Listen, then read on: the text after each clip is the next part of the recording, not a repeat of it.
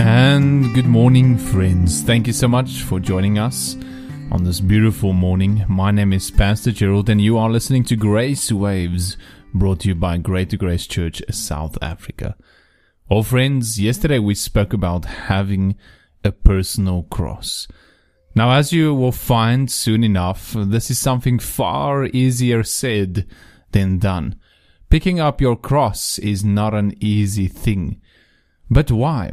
Why is it so hard to live with a personal cross in our lives? You see, friends, the cross of Jesus Christ is offensive by nature, by nature of what it stands for and for what it demands.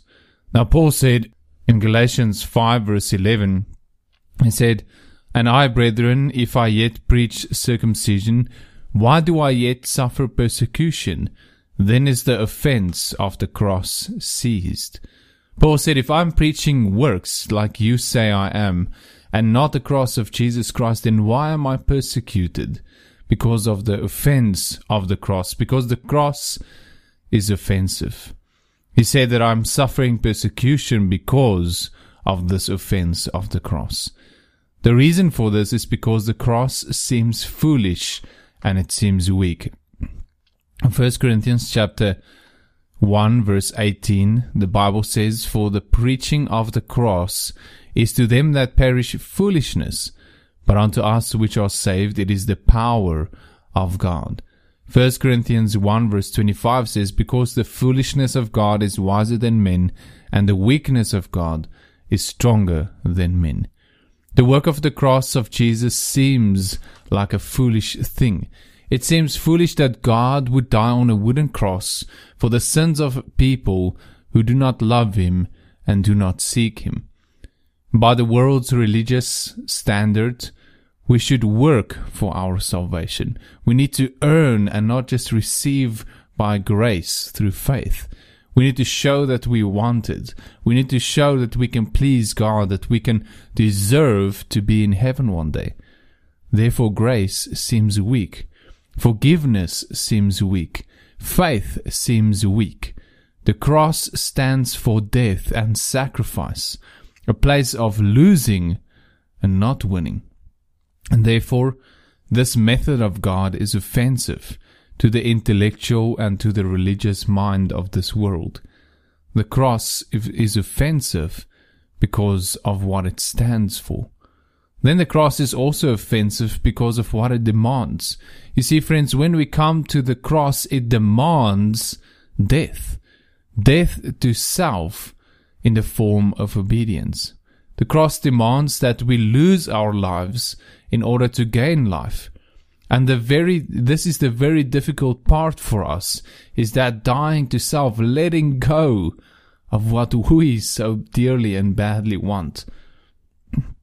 Romans chapter twelve verse one, the Bible says, "I beseech you therefore, brethren, by the mercies of God, that you present your bodies a living sacrifice, holy, acceptable unto God, which is your reasonable service."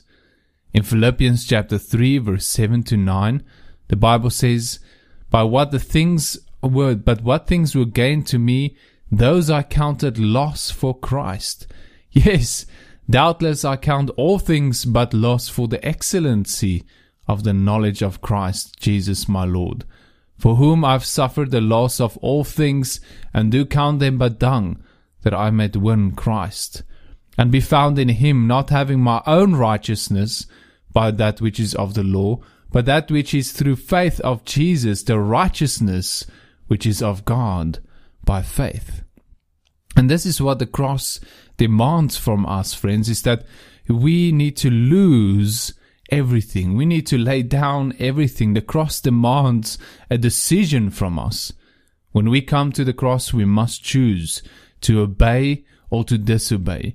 We must choose life or death. The cross is exclusive. It is the narrow way. And this is what is offensive to the world and to the natural man, because there is no room for our own decisions. There is no room for our flesh at the cross. There is no room for our own desires and lusts.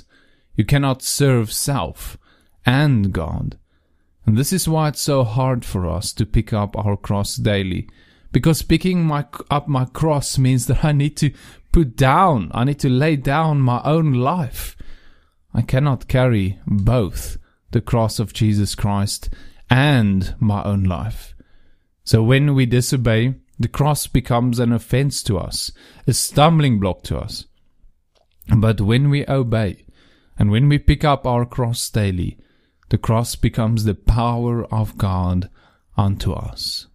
Now, friends, will you be offended by the cross?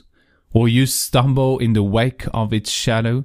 Or will you embrace the cross and pick it up and lose your life for Jesus' sake?